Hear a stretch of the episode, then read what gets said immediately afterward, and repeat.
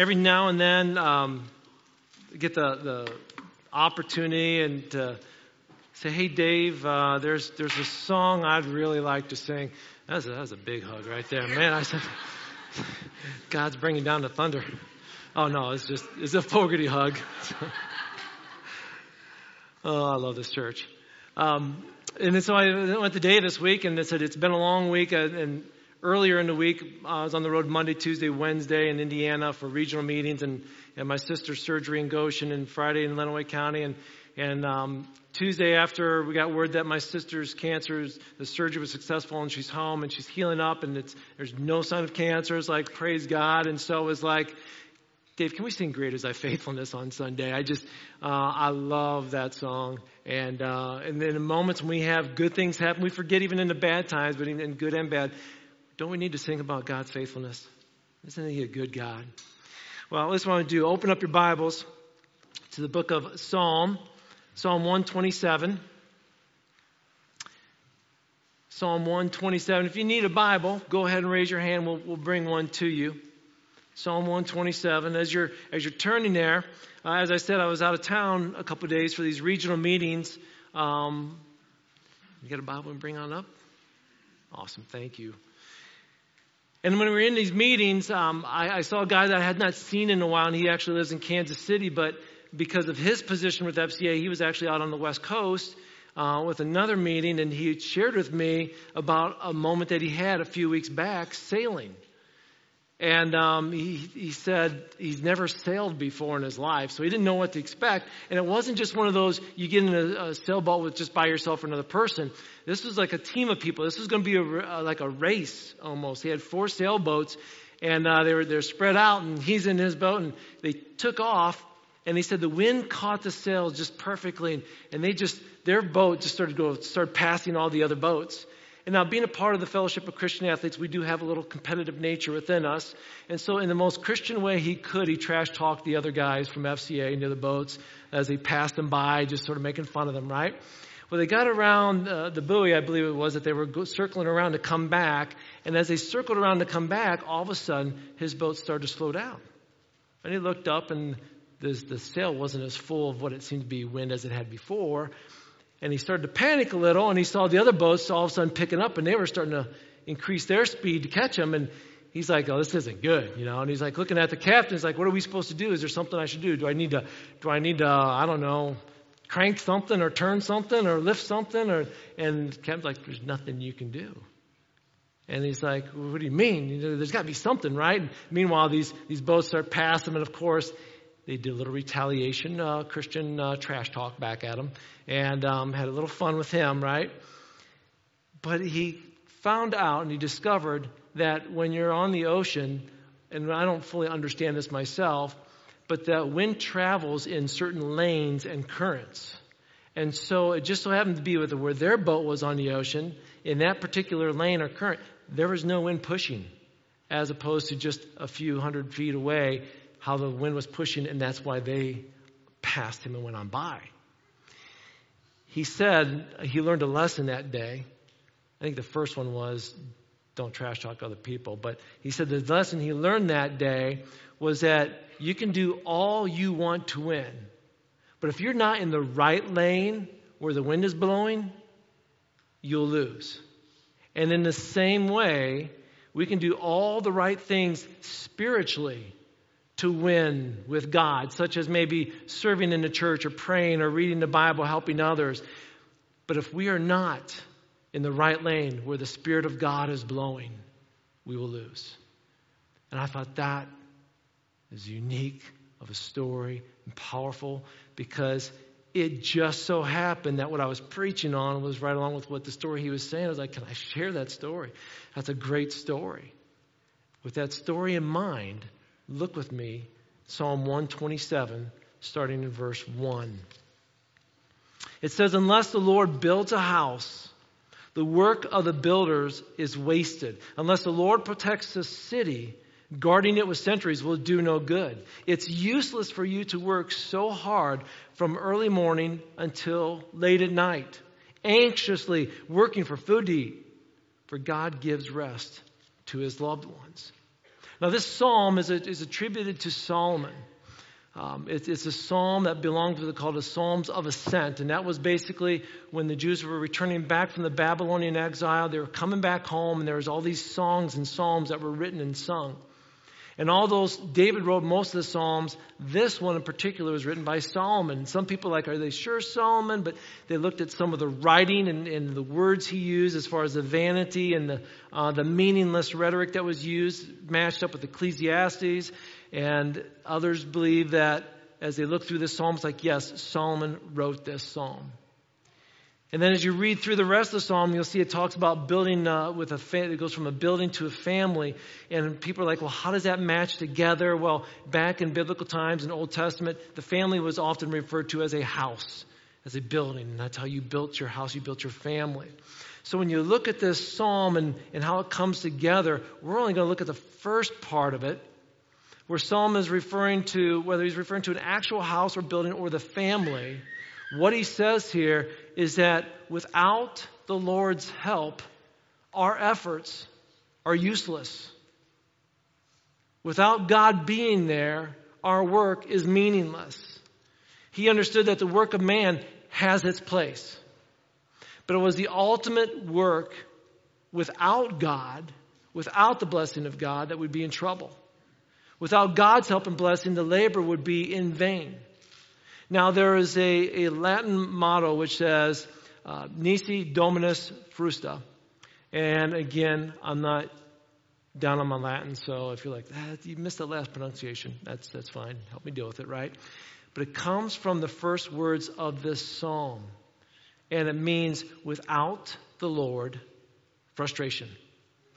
Without the Lord, frustration. It's actually the model used in the city of Edinburgh uh, Scotland appearing on their, their family's crest. It's used in the city's official documents, attached at the bottom of all their documents, the same model.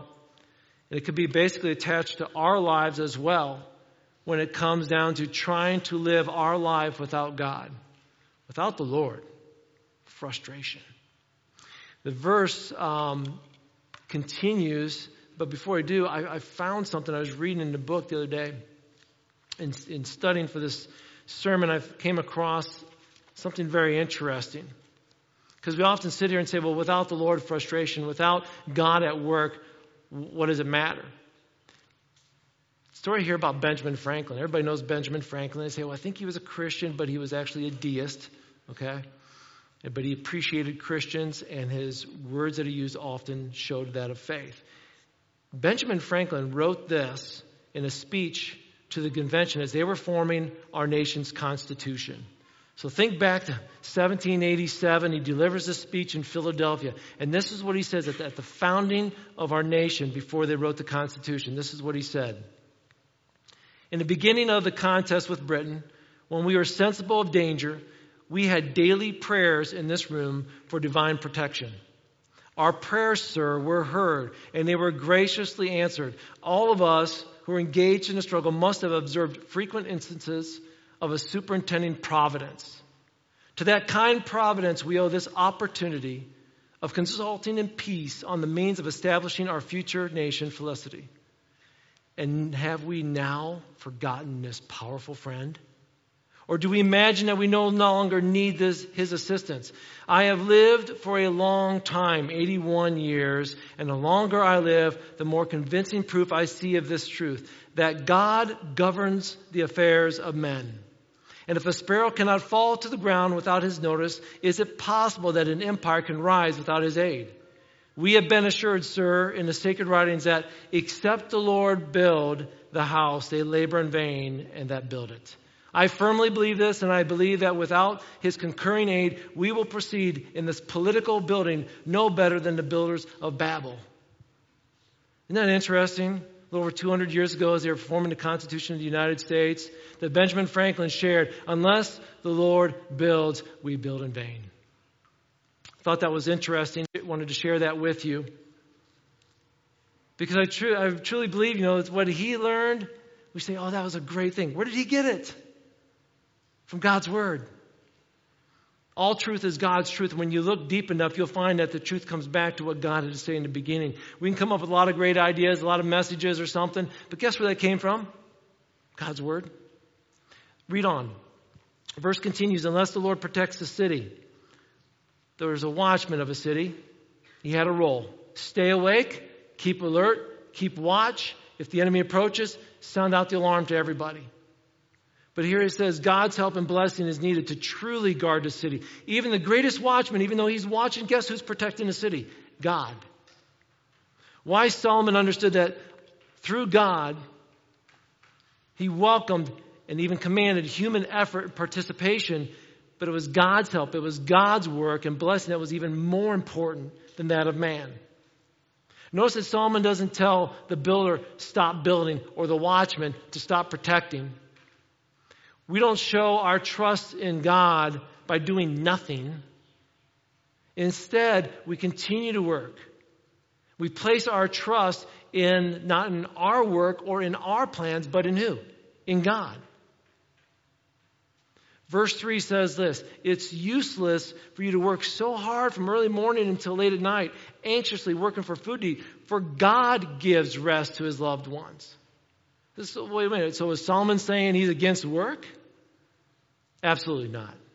Absolutely not. Solomon did not, uh, did not speak against hard work because several of his proverbs talk about hard work. Proverbs chapter 6 Verses 6 through 11 says this Take a lesson from the ants, you lazy bones. Don't you love it how Solomon puts it out there? Learn from their ways and become wise. Though they have no prince or governor or ruler to make them work, they labor hard all summer to gather up their food for the winter. But you, lazy bones, how long are you going to sleep? When will you wake up? A little extra sleep, a little more slumber, a little folding of the hands to rest, then poverty will pounce on you like a bandit. Scarcity will attack you like an armed robber. We can all work hard. Anybody can put in long hours, get up early, stay up late. Anybody can do this. But for what? Why do we do that? For food? Solomon says the long hours will not remove your anxiety. Oh, I've got to work. I've got to get more hours. I've got to get more money so I can, so I can, so I can what? That will not remove your anxiety. Only God does that. God gives rest to his loved ones, as he says there in that verse. Church, listen, I, I grew up on a farm. I grew up with the mindset that you work hard. Put in late hours, get up early. I remember my brothers, we, you know, sleeping in. Some of you sleeping in means what? 11, noon? Okay, sleeping in for us was 7 a.m. That was sleeping in, okay? And if we slept in till 7 and we got up and grandpa was driving in, oh, we're in trouble. We would, we would literally, on the second floor of our house, we would look out the windows and look at the other farm, which is just a mile down and across. We would look, and we saw the yellow truck coming, get up, get up. You guys get on there. We act like we already ate breakfast, act like we already did the chores, okay? Grandpa does not need to know that we slept in until 7, right? We were raised to get up and to get working. Never let grandpa or even dad think you're being lazy. And here's the other thing about growing up on a farm. I grew up believing that I can do it. I can do it myself. I do not need your help. If there, was a, if there were things to move, uh, things to be done, we did it. We didn't like, hey, go tell dad we need help. Now, we did work together as a team, but that was typically because somebody got the tractor stuck out in the field to its axles, and we did not want dad to see it. So we like get our brothers, you know, like, hey, come help me get the tractor out. We got the international stuck. Dad cannot see it. Because you know why? Because dad would show up. He didn't have to say much. He'd just look at us and say, you guys. Two words, that's all you need to say. You guys. And then get on the tractor, start it up, and he was like Jesus on water. He got the tractor on top of the soil somehow. I don't know how. And just drove off. It's like, how does dad do that, right? But we would not ask for help unless we really needed to. That, that, that's how I was raised, right? Accomplish a task, lift it alone, just get it done, right? Late night, early morning, my efforts. But my efforts, listen, my efforts without God are useless, according to Solomon. And, and who is this Solomon? Only the wisest man in the world, right? So this morning, here's my wisdom. Here's Solomon's wisdom. There's God's wisdom, which is infinitely more than anything, right? So if Solomon were to step up here this morning and say to you, hey, unless the Lord builds, the builder builds in vain, you would all be like, oh, that's awesome. Right? Wow, look what Solomon had to say.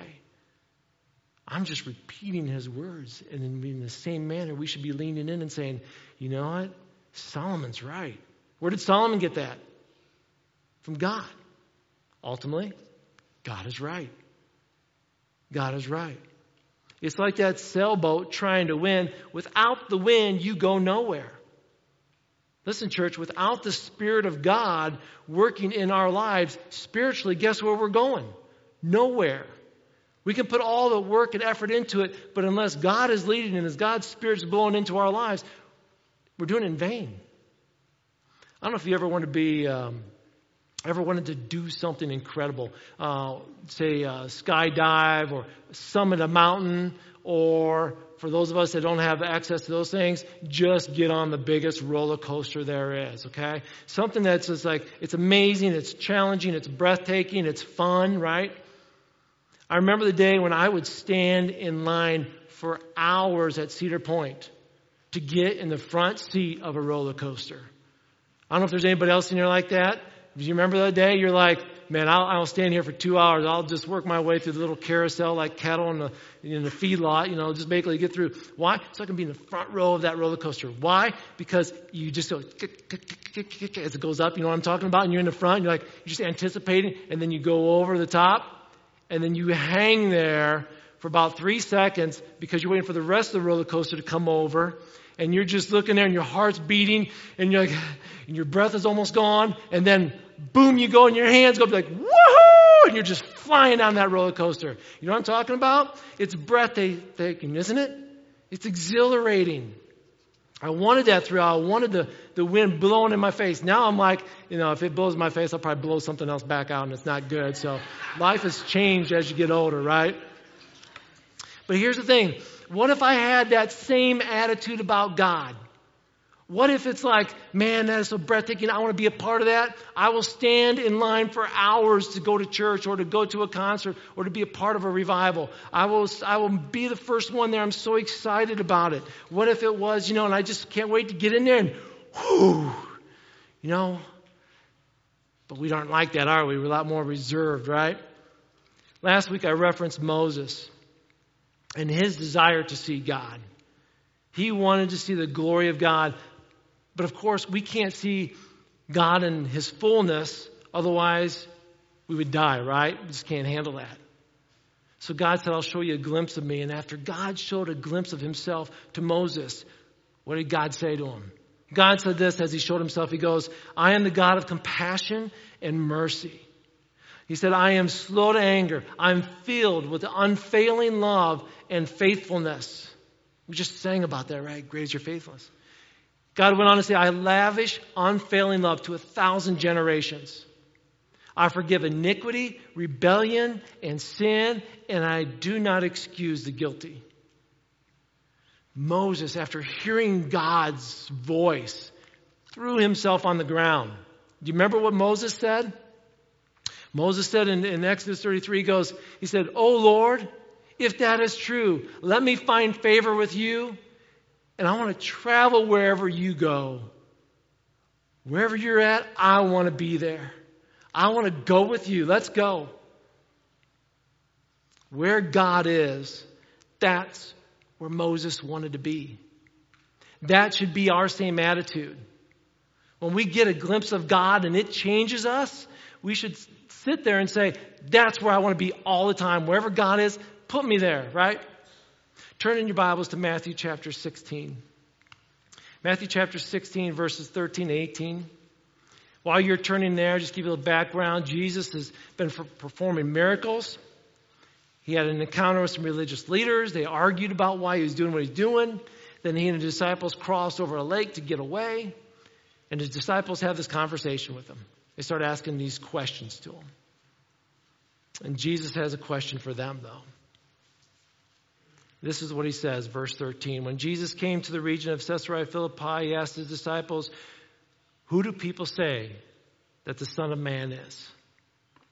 Well, they replied, Some say John the Baptist, some say Elijah, others say Jeremiah or one of the other prophets. But then Jesus said, He said, But who do you say I am? Okay, enough, enough hearing about what everybody else thinks about me.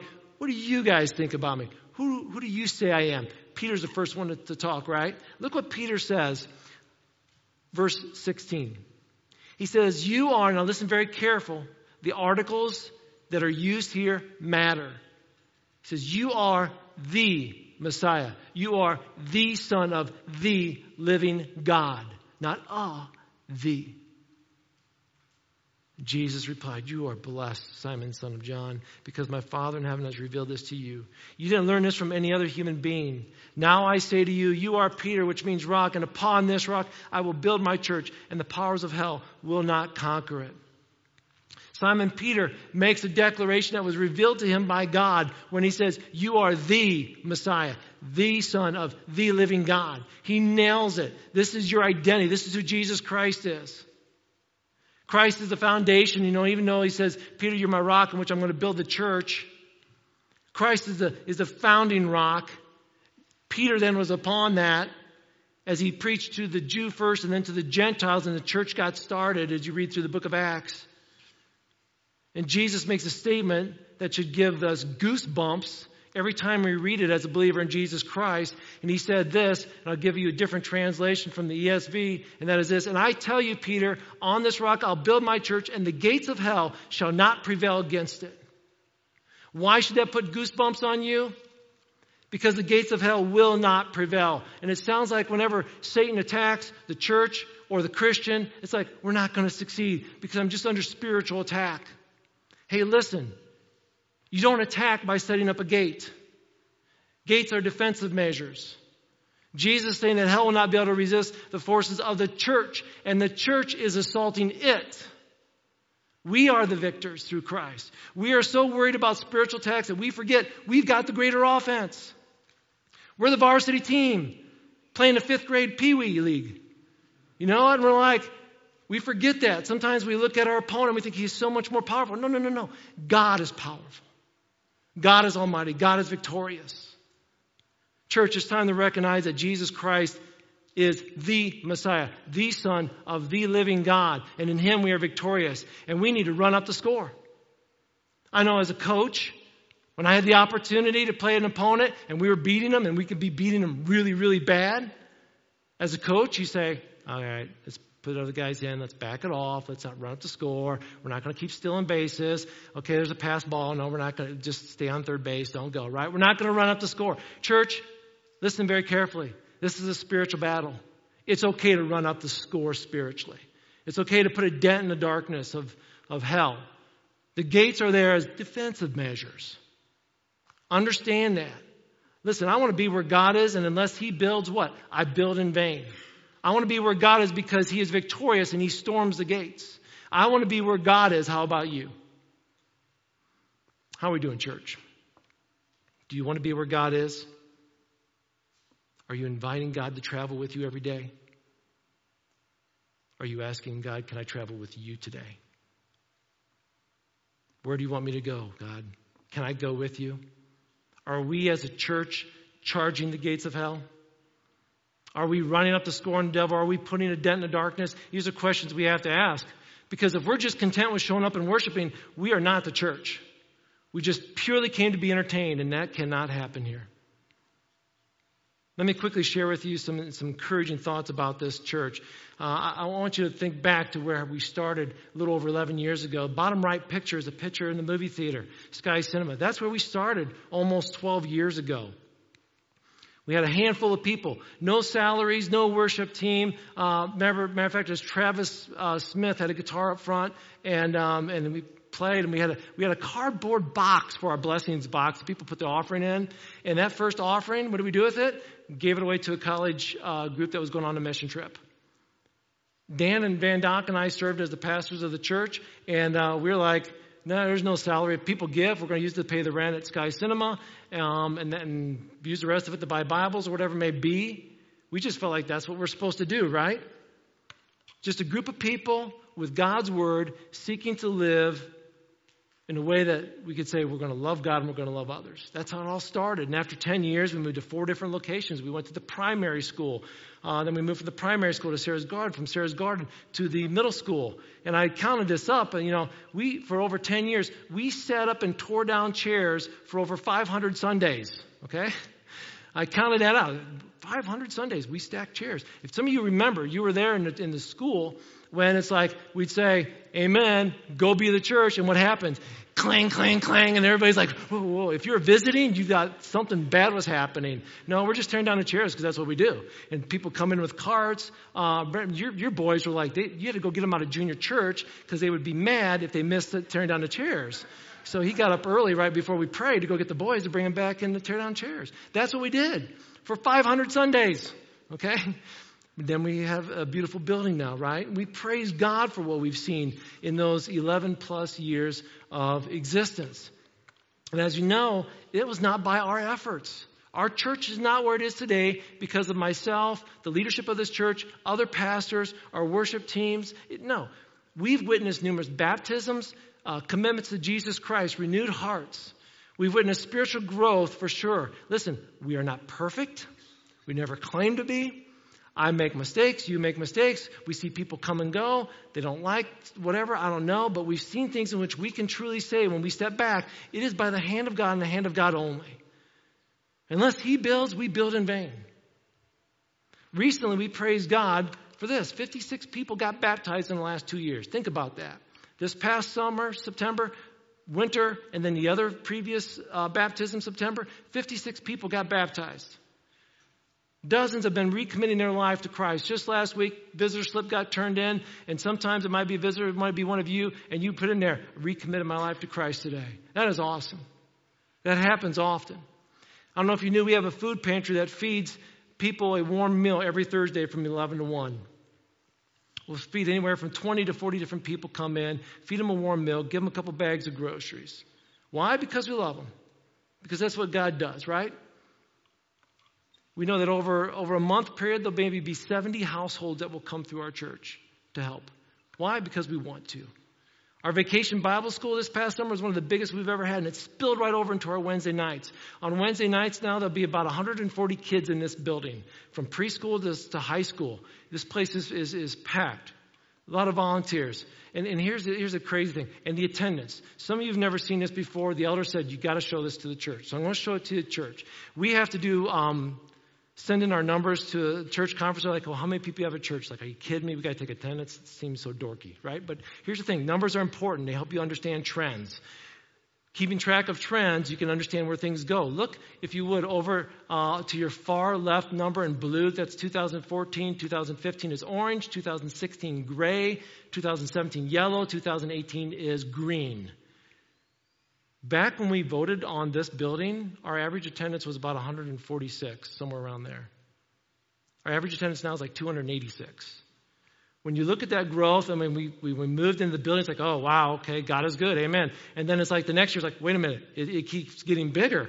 And you do things like this. You track numbers to help you understand trends so that trends can help you understand what's going and you can see how that just dips and rises. It's the same every month and every season, right? But what we discovered was a year ago, it's like, boy, when it hits November around holidays, we're not going to have room in this building for one service. So looking at this, this is why we went to two services. So we went to two services, and we've not gone back since because we don't have room. The elders were like, Has the church ever seen this? It's like, no, just the staff. We look at it every every Tuesday, we're like, wow, God is good. Unless the Lord builds, we build in vain. Did you know we support missionaries in Russia, Dominican Republic? We support the Gideons, local organization called FISH, FCA, Hope Crisis Relief Network. Every time there's a natural disaster, the Hope Crisis Relief Network goes in and we support them when we financially give to them. Miracle Camp, Children's Lantern, H2O, the church that you just met with Alfonso Mack. These are our missionaries that we support financially. Every time you give back to God and put money in that blessings box, we take 10% of that money and we put it into our benevolence fund. The benevolence fund funds all of our missionaries, our food pantry, and people who are in need and crisis. That's what that's there for. We used some of that money just to, this uh, two weeks ago to purchase 860 Bibles for me to hand out to junior high and high school students in Northwest Ohio and Southern Michigan. 860 Bibles. I called up Greg and or sent him a text and said, "Hey, you said there's extra money in the benevolence fund. Would Bibles count?" And uh, I said, here's my goal. I want to I want to hand out 2,500 Bibles this year. So it's going to cost about $12,000 to buy 2,500 Bibles, and I'm going to go throughout all you know different places and people to give. And and he's like, oh, how about 3,000? Okay, I was thinking 300. I was like, just ordered 860 Bibles. Thank you. Isn't God good? Did you did you know this is going on? Are, are you aware what's going on in this place? Um, do you know what's going on with God's people, with you? I don't know if you're aware of all this. Many of you are serving in the food pantry and nursery and children's church, GPS, TUPAS. Uh, you're greeters. You're on the security team. You are serving in various ways. And then, then to me, that's exciting. Like I said, when I go back to standing in the movie theater, smelling popcorn being popped in the darkness of the movie theater, preaching a sermon, I would have never imagined this. Unless the Lord builds, we build in vain. What is to come? I'm excited about Pastor Paul being on staff here. He has a heart for missions. He's, he's looking forward. He's going to be planning out some stuff after lunch uh, about mission trips with our youth and, and, other ways in which they can share the gospel. Uh, we're making plans in January to offer Financial Peace University, which is a, a class on how to handle your finances. Uh, in the month of January, we kick off a new series going through the book of John. And when we go through the book of John, here's what's going to happen. We're going to have about four, five, maybe six adult leaders who are going to host small groups at their house or here at the church. Bottom line is, they will have their location and their time set up, and it's not going to change. When we've tried to do small groups before, here's what happens. You got 10 of you, 12 of you together. Hey, when can you meet? Well, I can't meet. Well, I can't meet. I can't meet. And your small group never really meets because you can't ever get together, right? That's the way it works. So here's what we're going to do. We're going to have five or six leaders already in place. You go to whichever one is convenient for you, and then just make a habit of going to that same one. Something comes up, you can't go, then just go to a different one. What are you going to be covering? What I preach on Sunday is going to be the book of John. What are you going to do in a small group? You're going to go deeper in that passage.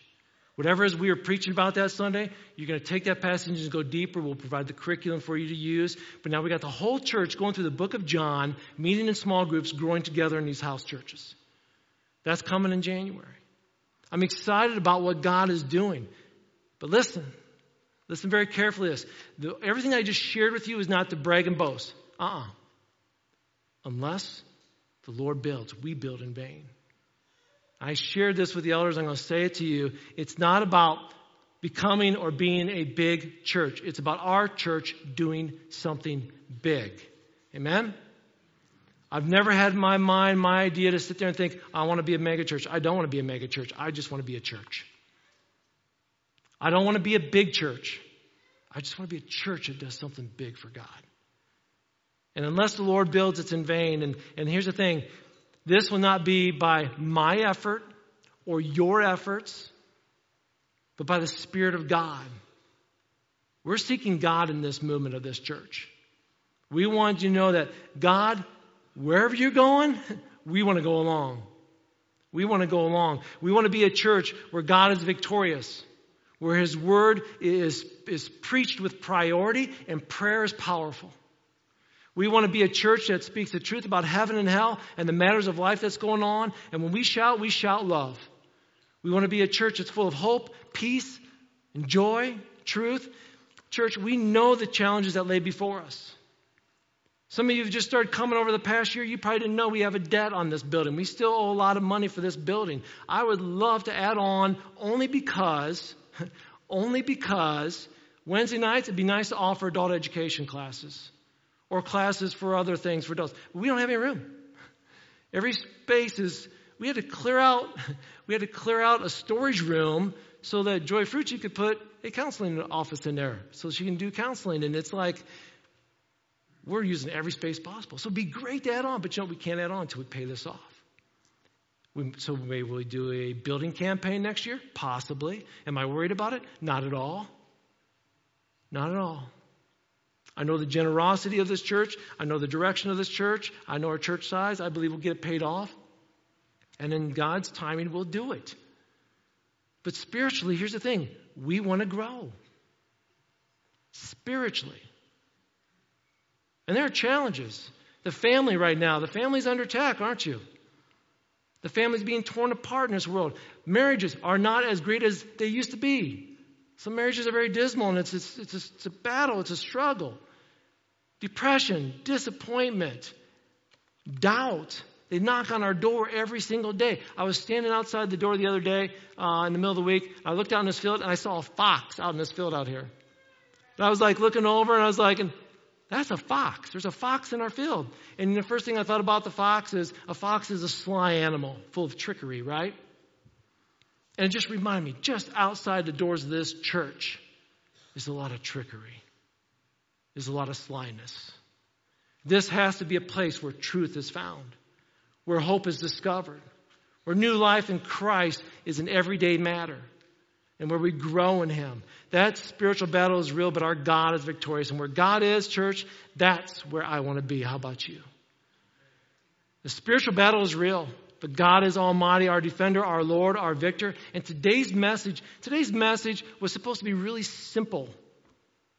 It's just sort of a, State of the Union address, if you want to call it that.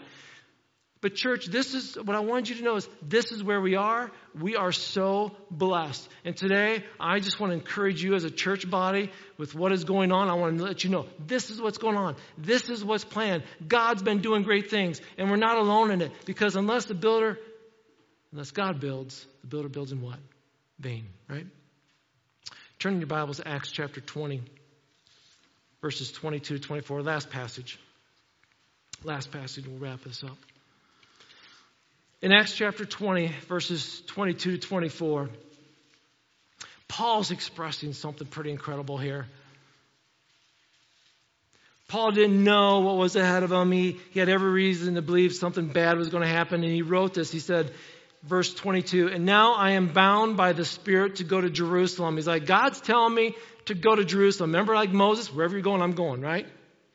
Peter was the same way. Now Paul, he's like, hey, the Spirit's saying go to Jerusalem. He goes, listen, he goes, I don't know what awaits me. Except that the Holy Spirit tells me in city after city that jail and suffering lie ahead. But my life is worth nothing to me unless I use it for finishing the work assigned to me by the Lord Jesus. The work of telling others the good news about the wonderful grace of God. Paul didn't know what was coming. He thought, well, I think jail and suffering are ahead. I think that's coming. And he said, there's uncertainty. He goes, I don't know what awaits me. But I know this. God said go, so I'm going. Listen, if you knew hardship and jail were coming, if you knew that bad things financially were going to happen to you because you serve God, would you still go? Would you still be obedient? Paul says, I'm in. Jail, hardship, I don't know. All I know is I've weighed things out like an accountant. He actually uses these terms in there. Verse 24. He goes, I don't account my life of any value, nor as precious to myself, if only I may finish my course in my ministry that I've received from the Lord Jesus to testify the gospel of the grace of God. That's an account he holds out. What, what, what, what I get out of it, what will I put into it? Jail and suffering? Oh, the jail and suffering, that's what I'm going to get out of it. But you know what? What am I going to put into it? I'm going to tell others about Jesus. And what I'm putting into it is better than what I'm going to get out of it. Which seems sort of odd, right? Because it's all about what I'm going to do, and that's telling others about Jesus Christ. And if I get suffering in jail for it, so be it. It's so worth it. I'm going to finish this race, and then he equates it to a, a race. I'm going to finish this course that's been set out to me. I've shared these three passages with you because I want you to see from Old Testament, Moses got it. I want to be in the presence of God.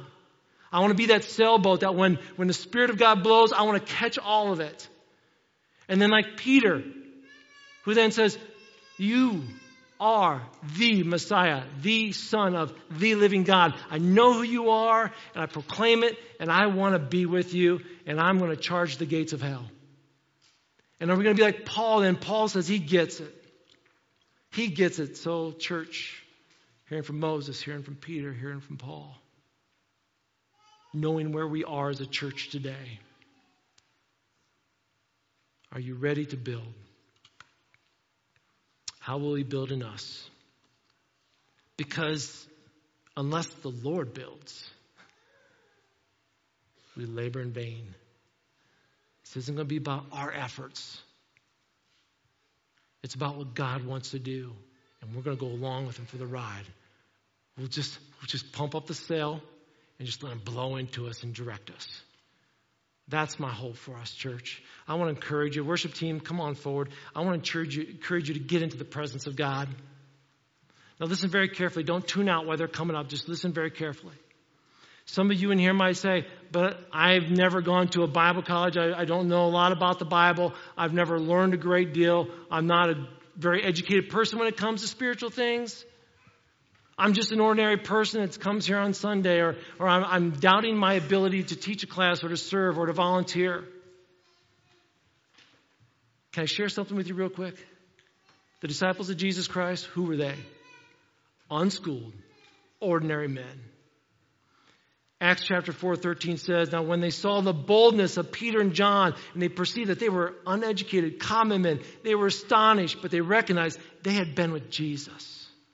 See, when you've been in the presence of God, when you've been with Jesus, you grew up in His presence, guess what? You're no longer you're no longer an ordinary, unschooled person. You are now extraordinary, schooled in the presence of God, ready to serve. Let Him work through you. Let Him work through you. Would you stand, please? We need to be with Jesus, you know.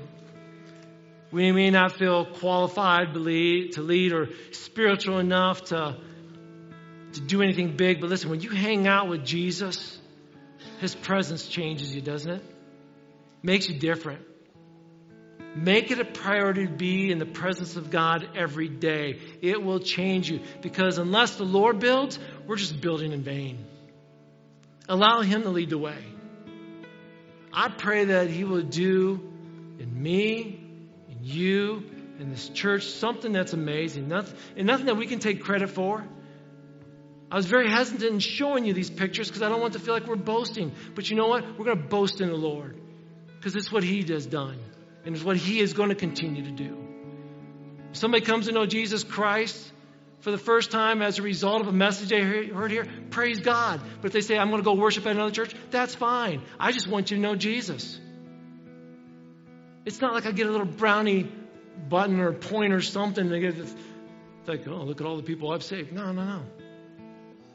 Shame on me. Right? Uh, unless the Lord builds, we build in vain. It's church. Get in the presence of God. You need to confess something today, you feel like, you know what?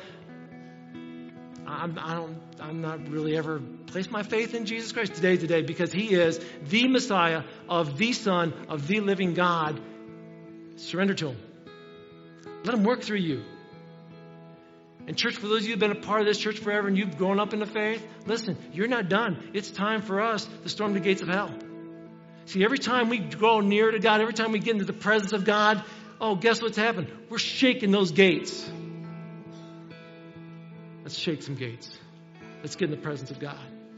Let's see what He's going to do in this church, in this community, in this part of Northwest Ohio, and even to Southern Michigan. If people choose not to come to church, that's fine. But let's pray that God works through them. Amen? Let's pray. Heavenly Father, what an awesome God you are. God, right now where we are, there might be somebody in here. It's like, I need to surrender my life. Man, I want I'm all in. I want to get in this. The only reason we would say that is because it's true that you are the Son of God. You came to this earth to pay a debt we couldn't pay, to take away our sins. Oh, we mess up all the time. We're so imperfect. We screw up and then we don't even know how to fix it because we can't. Only you can fix it.